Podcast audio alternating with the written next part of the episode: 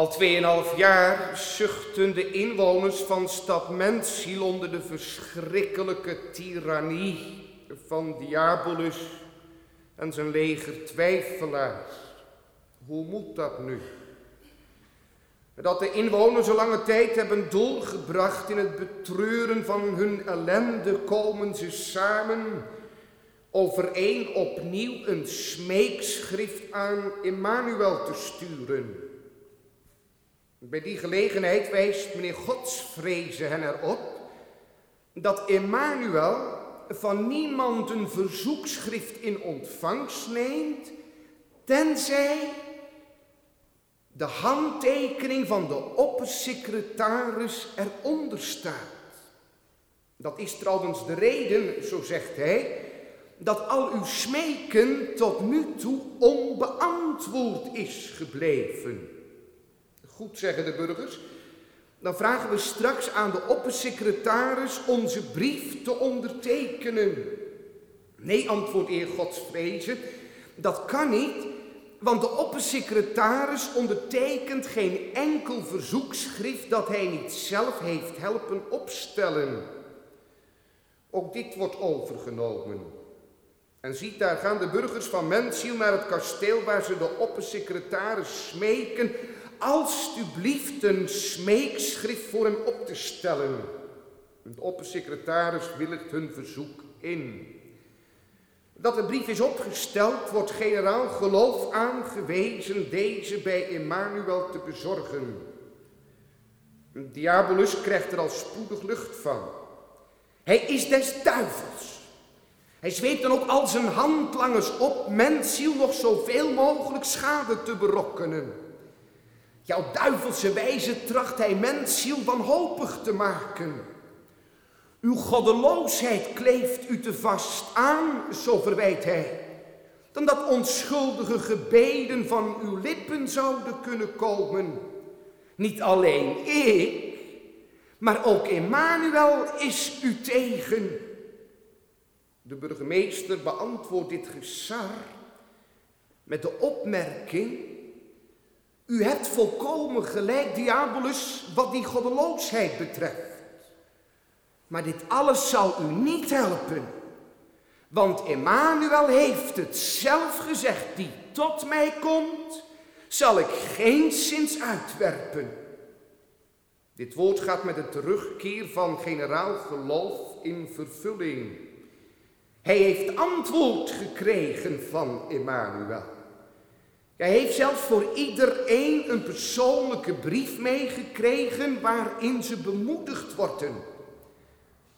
Immanuël maant hen ook aan zich steeds over te geven aan het bestuur van de oppersecretaris en van generaal Geloof. Diabolus is woedend. Hij roept een krijgsraad bijeen om zich op Mensziel te wreken. Allen zijn het erover eens dat er maar één manier is om het kasteel van Mensziel in handen te krijgen. Namelijk Mensziel tot zonde te brengen. Besloten wordt het leger uit de stad terug te trekken, zich buiten in het veld te legeren en dan te doen alsof ze Mensziel helemaal vergeten zijn. Laat Mensziel maar denken dat er niets meer aan de hand is. Want onze verschrikkingen maken hen alleen maar wakker. Doet hen naar de wapens grijpen. Nee, we moeten handel gaan drijven. Laat Mensziel maar vol en rijk worden. Ja, laten we de economie maar zo gezond maken dat ze genoodzaakt worden van hun kasteel nog een winkeltje of magazijn te maken. En dan zal het een koud kunstje zijn voor onze diabolisten in het kasteel binnen te dringen en het hart op te blazen. Deze list ontgaat Immanuël niet. Het is dan ook niet toevallig dat juist ten tijde van deze vergadering de generaal Geloof een brief van hem ontvangt, waarin Immanuël hem meedeelt dat hij hem op de 3e dag wil ontmoeten buiten Mensziel. De generaal Geloof, die het niet helemaal begrijpt, gaat met deze brief naar de oppersecretaris die hem vertelt van het plan van Diabolus enerzijds en dat van Emmanuël anderzijds. Hij maant generaal geloof aan zich met zijn mannen gereed te houden om op de derde dag Diabolus in open veld aan te vallen, want op die tijd zal ook Immanuël komen. En ziet, daar trekt op de tweede dag Diabolus met al zijn trawanten de stad uit.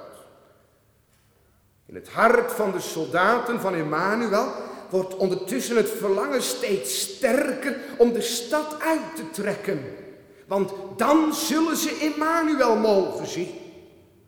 Eindelijk breekt die derde dag aan.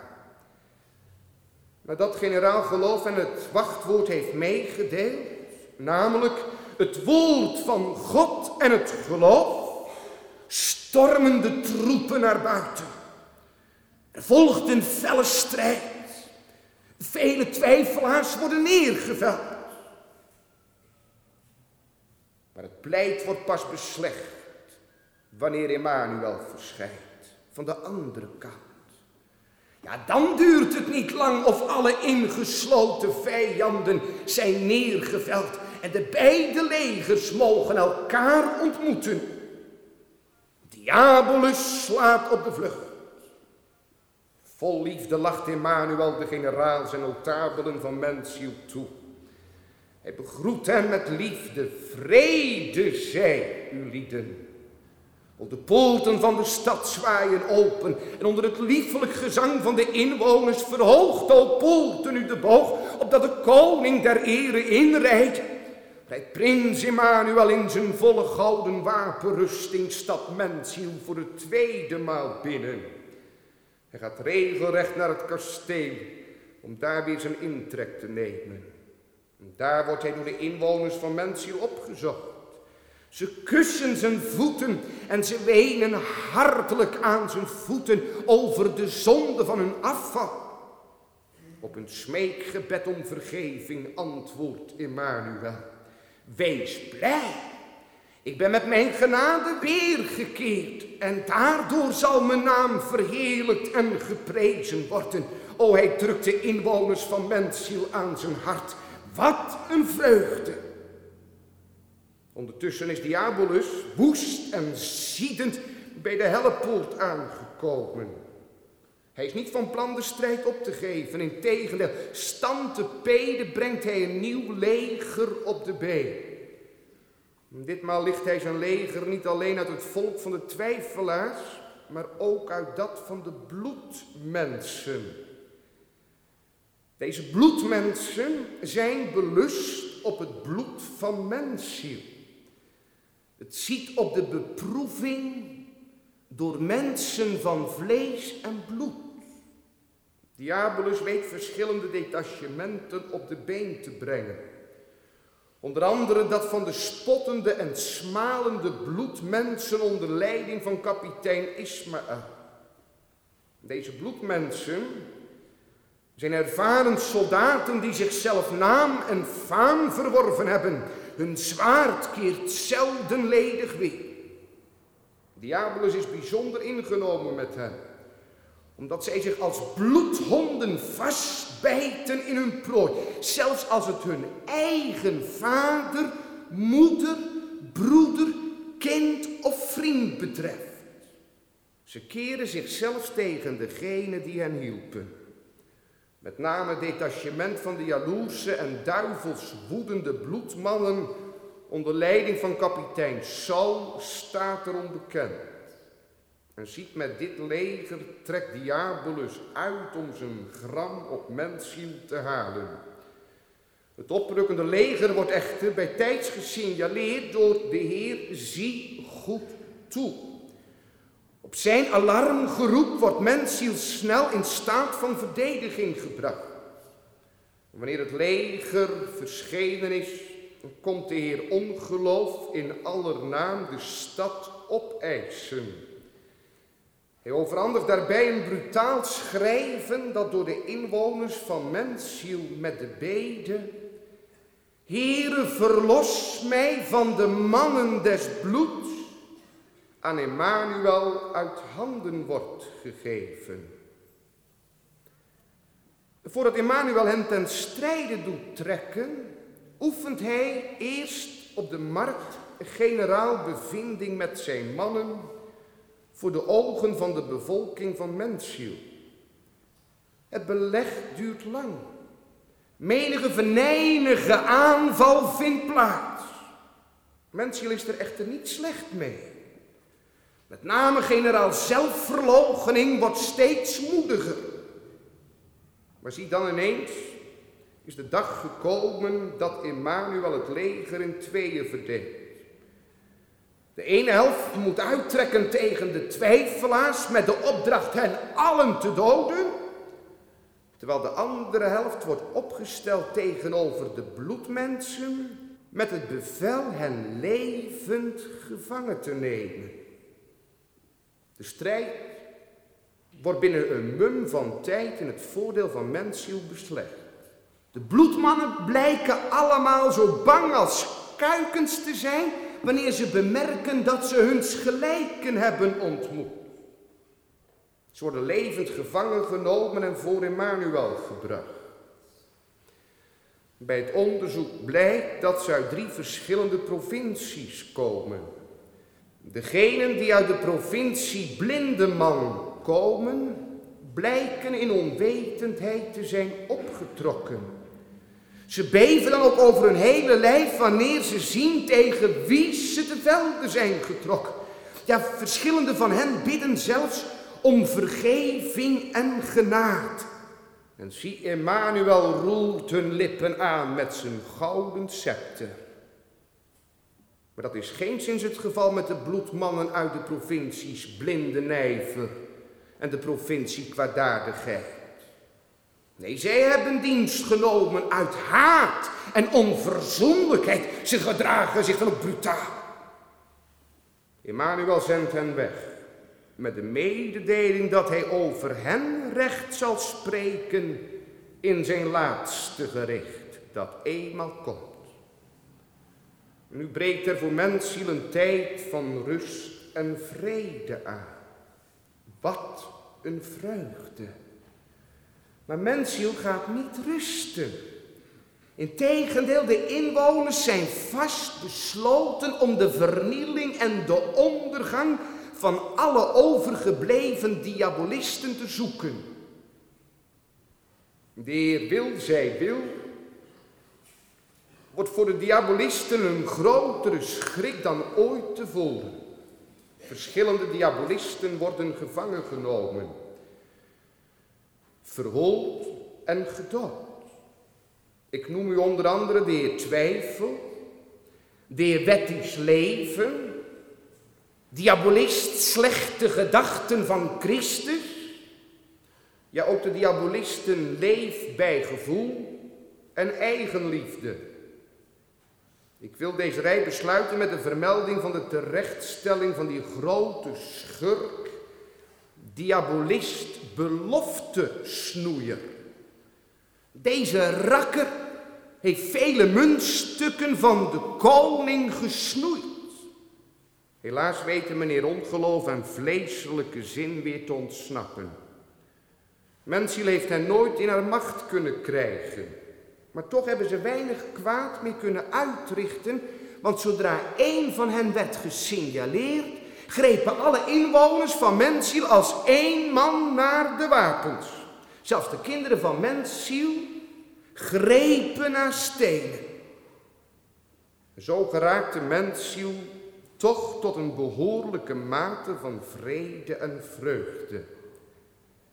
De heilige oorlog eindigt dan tenslotte met een toespraak van Immanuël tot Mensziel, waarin hij Mensziel spreekt van zijn verkiezende liefde en van zijn trouw. Hij belooft zelf te zullen zorgen dat Mensziel niet meer zal terugvallen. Hij maant Mensziel te leven niet bij haar gevoel, maar bij het woord. Mensziel moet geloven dat Immanuël haar voor eeuwig op zijn hart draagt. Ja, heerlijk is het wanneer Immanuël tenslotte nog spreekt van de toekomst die voor haar is weggelegd. Immanuël is van plan straks Mensziel af te breken en in het land van zijn vader weer geheel op te bouwen. Daar zal Mensziel, verzadigd met zijn goddelijk beeld, eeuwig wonen naar zijn raad. En daarop is nu het biedend en wakend wachten. En zo eindigt Bunyan met als laatste woorden: O Mensziel, hoe heb ik mijn hart, mijn liefde op u gezet? Waak dan, zie ik leg geen andere last op u dan wat u al reeds draagt. Houd vast totdat ik kom. En wat is die duisternis die intreedt door de geestelijke verachtering toch een vreselijke zaak? In die benauwdheid wordt er wel gebeden, o ja. Maar tegelijk hebt u het gevoel niet van de grond te kunnen komen. Uw gebed dringt niet dwars door de hemelen. U raakt uw gebed niet kwijt. Al uw smeken blijft onbeantwoord. Hoe komt dat toch? En waarom duurt het hier zo lang? Heel eenvoudig. Dat komt omdat mensziel aan het belangrijkste voorbij gaat. Namelijk aan het meebidden van de geest der gebeden. En wanneer die geest niet zucht in uw hart, valt uw gebed dood. En dat is het nu waar mensziel door meneer Godsvreze op gewezen wordt. U hebt na uw eerste afwijzing van de oppersecretaris uzelf moedeloos teruggetrokken. U hebt niet volhard in het roepen om die geest die door u bedroefd is. En dat terwijl er in zijn afwijzing nog een bemoediging door u werd opgeluisterd. Hij zei: nee, nu help ik u niet. Hij heeft toen niet gezegd: ik help u nooit meer. Dat hebt u geproefd. Maar u hebt nagelaten te volharden in uw smeken om hem. U hebt gedacht: als de oppersecretaris eenmaal anders gezind is, dan merken we dat wel. Wat een leerzame les. Wanneer die geest door ons bedroefd is. Wanneer wij door het daarop volgend terugtrekken van de geest in de geesteloosheid terechtgekomen zijn, mogen we niet nalaten die geest aan te roepen en te hulp te roepen. Smekend of het hem mocht behagen te ontwaken over onze arme zielen. Dat is de zaak. Want we kunnen ons wel zonder die geest tot Christus wenden, maar er wordt door Christus geen enkel gebed verhoord waaraan de handtekening van de geest ontbreekt. En kijk, en zolang u nu daaraan voorbij gaat, zo lang blijft u in die geesteloosheid en duisternis. Daarom. Denk toch niet te kunnen bidden zonder die geest der gebeden. En vergeet het nimmer dat die geest der gebeden gewillig is zich te laten inbidden. Dat blijkt ook wel. Wanneer mensziel tot hem de toevlucht neemt, is hij meteen bereid samen met haar een smeekschrift op te stellen. Wat is dat zalig? Ja, dan mag u daar al zaligheid in proeven. Nu u weer eens hartelijk uw hart voor de Heere mag uitstorten.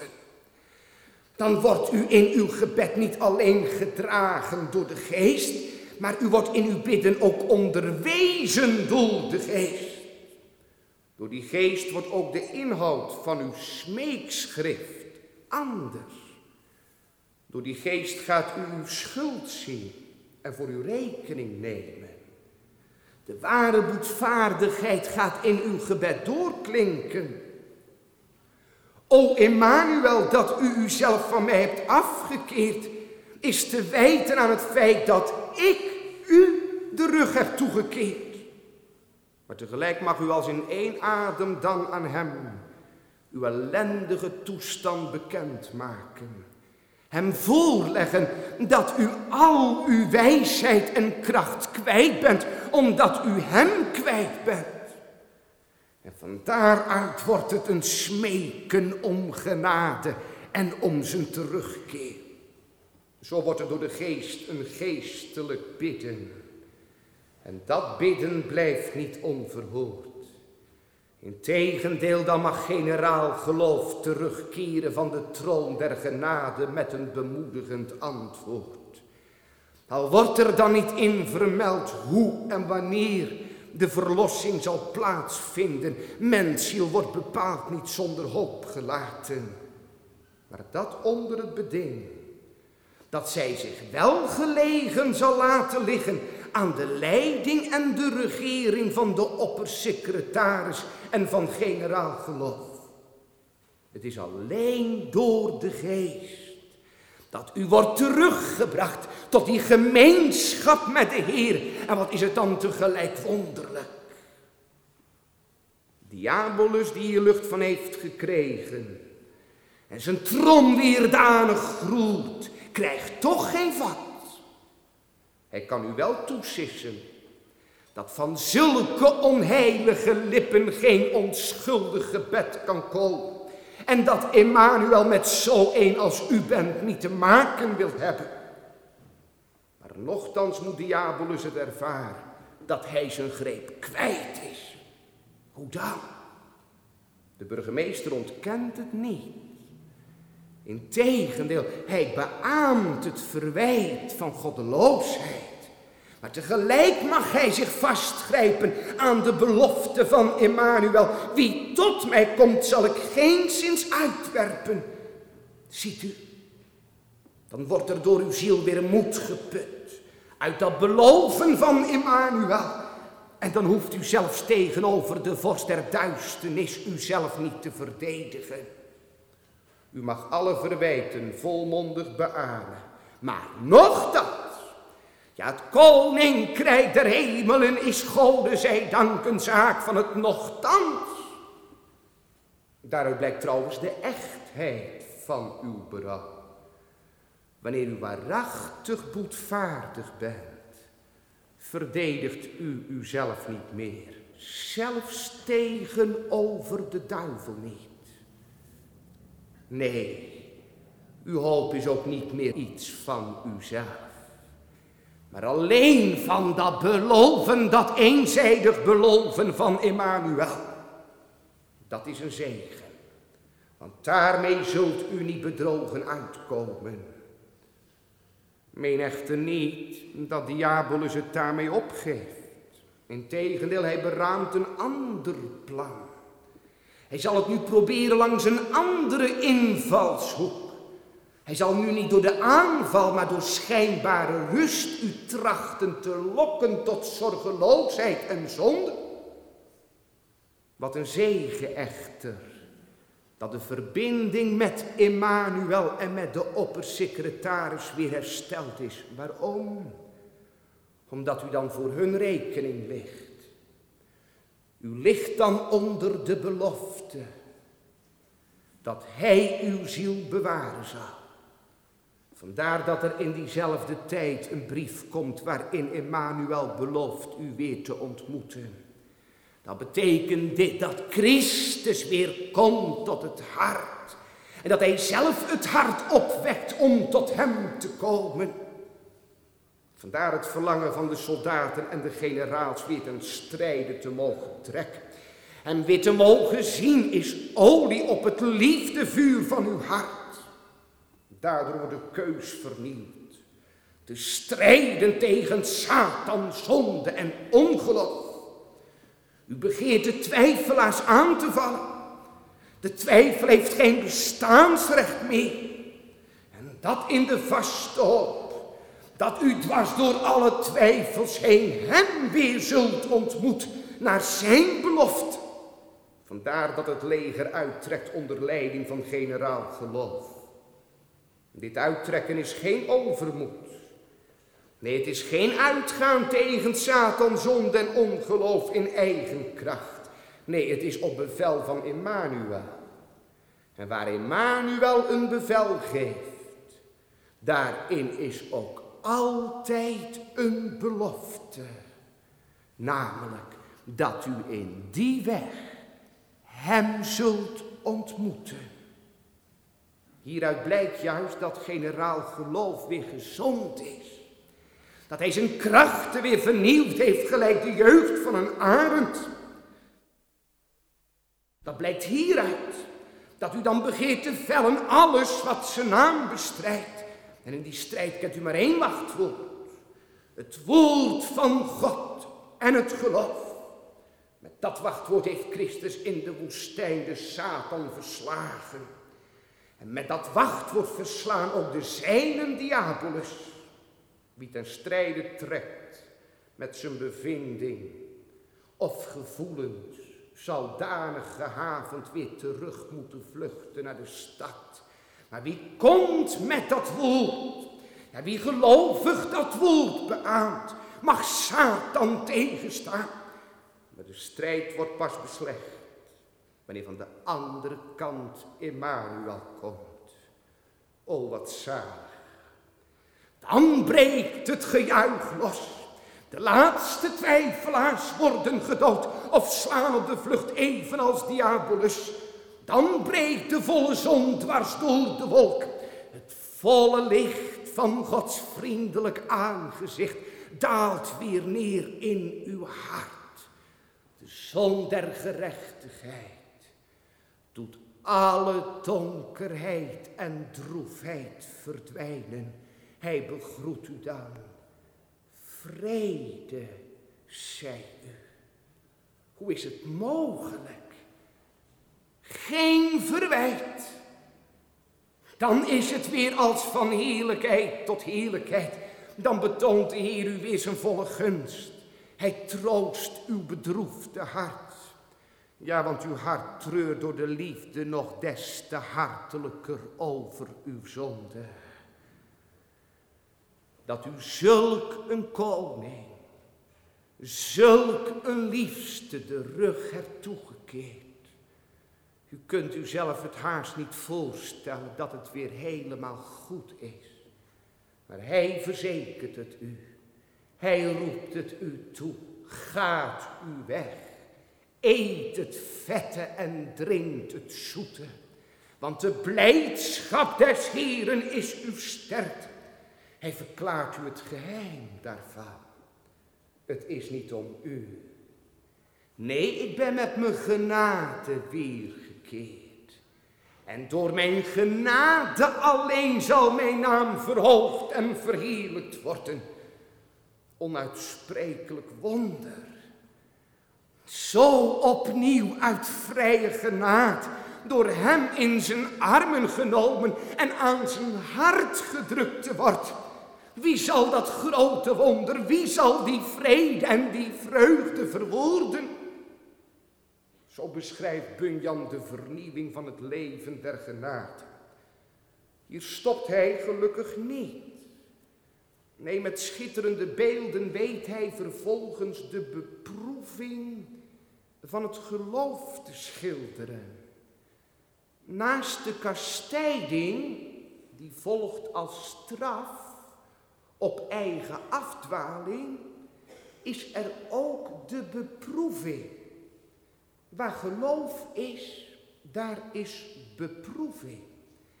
En in de beproeving komt Satan om u af te trekken van de Heere, net als bij Job. Dat is misschien wel eens een verdrietige zaak. Maar de Bijbel zegt, wees er blij mee. Acht het voor grote vreugde, mijn broeders, wanneer u er veel mee te maken krijgt, zegt Jacobus. Want de beproeving loutert uw geloof. Gelijk het goud door het vuur beproefd wordt. U wordt er niet minder van. Integendeel, door de beproeving wordt uw geloof krachtiger. Ja, zegt Petrus, het werkt tot lof en eer en heerlijkheid in de openbaring van Jezus Christus.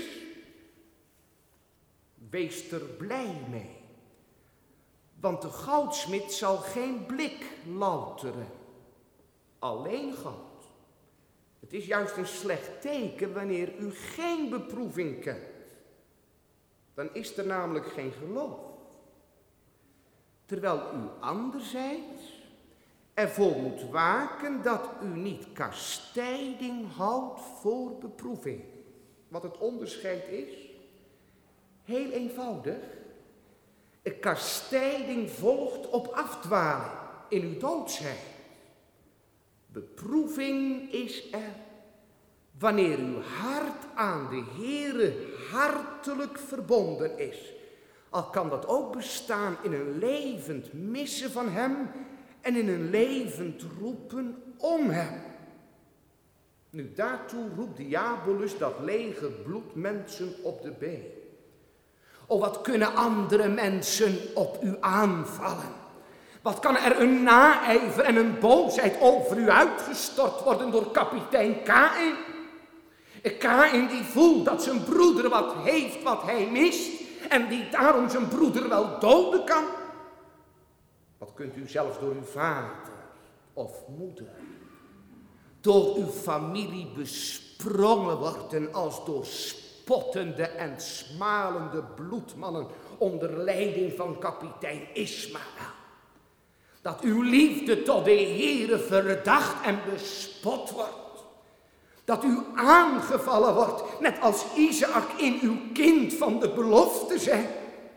En dat, opdat u het zal loslaten en de Heere verlaten. Ja, bloedman Saul kan in zijn jaloezie zelfs proberen u met zijn spies aan de wand te spitten, te doden. Vult u het maar in. Alles wat tegen dat nieuwe leven der genade opkomt. Wat een verdriet kan die beproeving betekenen. Het komt vaak, zo niet meestal, in de gedaante van kerkelijke mensen. Die afwijken ter rechter of ter linkerzijde. Het gaat om een oneindige scala van mogelijkheden. En die belegering kan lang duren. Maar bedenk dit. Immanuël hoort u van meet af aan wanneer u dat smaadschrift hem overhandigt met de verzuchting. Verlos mij van de mannen des bloeds. Alleen. Hij gaat eerst generaal bevinding oefenen op de markt. Ja, wat heeft de beproeving een gezegende uitwerking? Het werkt lijdzaamheid. Wat dat is, dit. Kapitein zelfverloochening wordt steeds moediger. Het gaat u steeds gemakkelijker af. Te zwijgen wanneer het gaat om uw naam, terwijl u anderzijds uw naam er steeds meer en weer voor over mag hebben door te spreken wanneer het gaat om zijn naam. U leert smaadheid te dragen om Christus wil. U wordt geoefend in de beproeving. Dat werkt bevinding. Romeinen 5 vers 4 zegt in het Grieks dat het dokime werkt.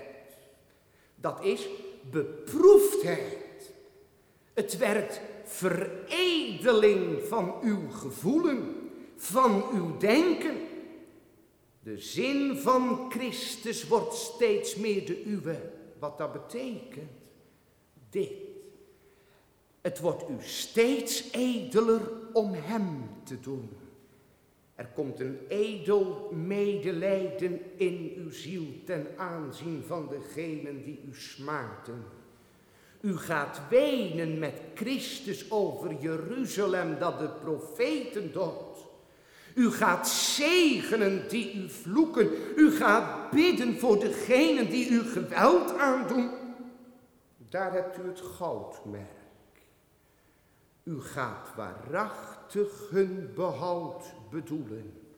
Dat betekent niet dat u hun goddeloosheid goedkeurt en dat u er overheen stapt. Maar wel dit. Kijk, en dan kunnen de poorten van Mensziel open. U bent het ermee eens dat Emmanuël bevel geeft de bloedmannen levend gevangen te nemen. Dat wil zeggen, u gaat bidden niet om hun verdoemenis, maar om hun bekering. Zo worden alle bloedmannen gevangen genomen. En nu blijkt dat ze in 3 verschillende provincies geboren zijn. Er komen er uit de provincie blinde mannen. Dat zijn degenen die Christus en de zijnen vervolgen omdat ze blind zijn. Ze weten niet wat ze doen. Ze doen het in onwetendheid. En zodra ze zien wat zij gedaan hebben, beven zij en smeken om genade. Herkent u hierin Paulus? Uzelf. Wat een wonder. Deze drukt Emmanuël zijn gouden scepter tegen de lippen. Vijanden worden hier met God verzoend. O wonderlijke, vrije genade. En daarom is het des te schrijnender dat de andere bloedmannen eigenlijk wel weten wat ze doen. Ze voelen van binnen dat het niet recht ligt met de Heere in al hun vijandschap, maar ze zijn desondanks onverzoenbaar, onbuigzaam. Ze zijn afkomstig uit het district kwaadaardigheid. En wat doet Emmanuël met hen? Wat moeten wij met hen doen? Hen overgeven aan het laatste gericht. Mij komt de wraak toe. Vreet u zelf niet, beminden. Strijd wanneer het om Emmanuël gaat.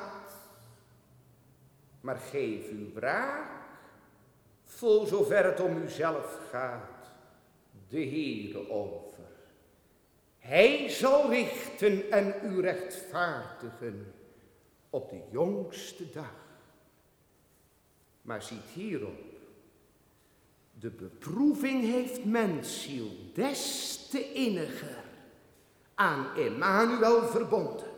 De vijand is het niet gelukt Mensziel te verdelgen. Het heeft Mensziel alleen maar gebracht tot grotere vrede. Ja, want het heeft haar uitgedreven naar de Heere. Heeft Mensziel van dit alles geleerd? Nou en of. Haar wil om de diabolisten te doden is vaster en krachtiger dan ooit tevoren. Ja, dan wordt de keus van het geloof vernieuwd en vastgemaakt. Dan zegt uw hart tegen de Heere dit, nooit meer. En vandaar dat vele diabolisten worden opgespoord en gedood. Meneer Wetties leven wordt gedood. Gode zij dank, in die weg leert de Heere in de oefeningen van het geloof mij voorgoed af verwachting te hebben van mijn eigen kracht, ja van de werken der wet. Ook meneer slechte gedachte van Christus sterft. Het duurt wel lang, het is een slepende ziekte die hij krijgt, de tering. Maar toch komt de dag dat hij dood is. En dat er geen slechte gedachte van die Christus meer in uw hart en denken kan opstijgen. Wat een wonder. Ook diabolist leeft bij gevoel. Ja, u gaat het afzweren, uw vastigheid te zoeken in uw gevoelens. En het steeds meer zoeken in Christus. Het wordt steeds krachtiger in uw hart en in uw ziel. Alleen Gods woord, alleen door het geloof, alleen door genade. En in die weg gaat ook die schurkbeloftesnoeier eraan. Wat heeft hij een zilveren en gouden munten van Emmanuël gesnoeid? Terwijl de beloften het geldverkeer van Mensziel zijn. O, wat heeft die schurk een kwaad gesticht. Arme zielen die door hem twijfelden aan Gods belofte. Die het niet konden geloven dat ook zij tot de bank van het geloof de toevlucht mochten nemen met die gouden penning. Opent uw mond, eis van mij vrijmoedig. Gode zij dan getoond. Zo is de vooruitgang. Maar tegelijk is er waakzaamheid geboden. Want ongeloof en vleeselijke zin ontsnappen, ja, dat komt u niet te boven.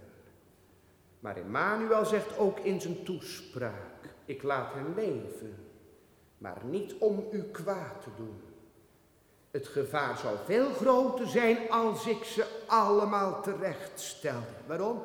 Dan viel u in slaap en zal niet meer beducht zijn voor een vijand. Nee, ik laat hen niet leven om u kwaad te doen. Dat kunnen ze alleen maar wanneer u zelf naar hen luistert. Anders niet. Nee, ik laat hen leven om u goed te doen. Wat zij moeten doen wanneer u waakt en strijdt. Ik laat hen over, opdat zij u aandrijven niet tegen mijn vader, maar tot mijn vader. Zij leren u strijden.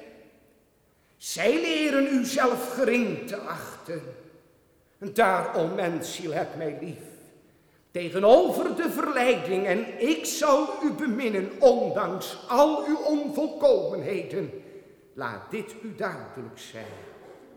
Uw zuchten over uw oude mens mag u er niet van weerhouden te geloven. Dat Immanuël u toch lief heeft. En u voor eeuwig op zijn hart draagt.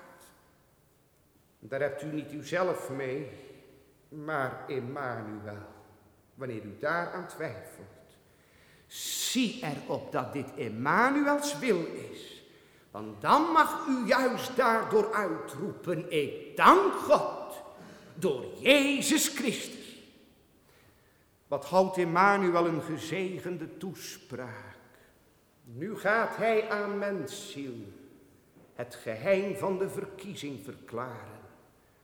Nu openbaart hij Mensziel te hebben uitverkoren van eeuwigheid en afgezonderd te hebben van anderen, niet om haar waardigheid, maar om zijnentwil. Hier is de plaats der verkiezing.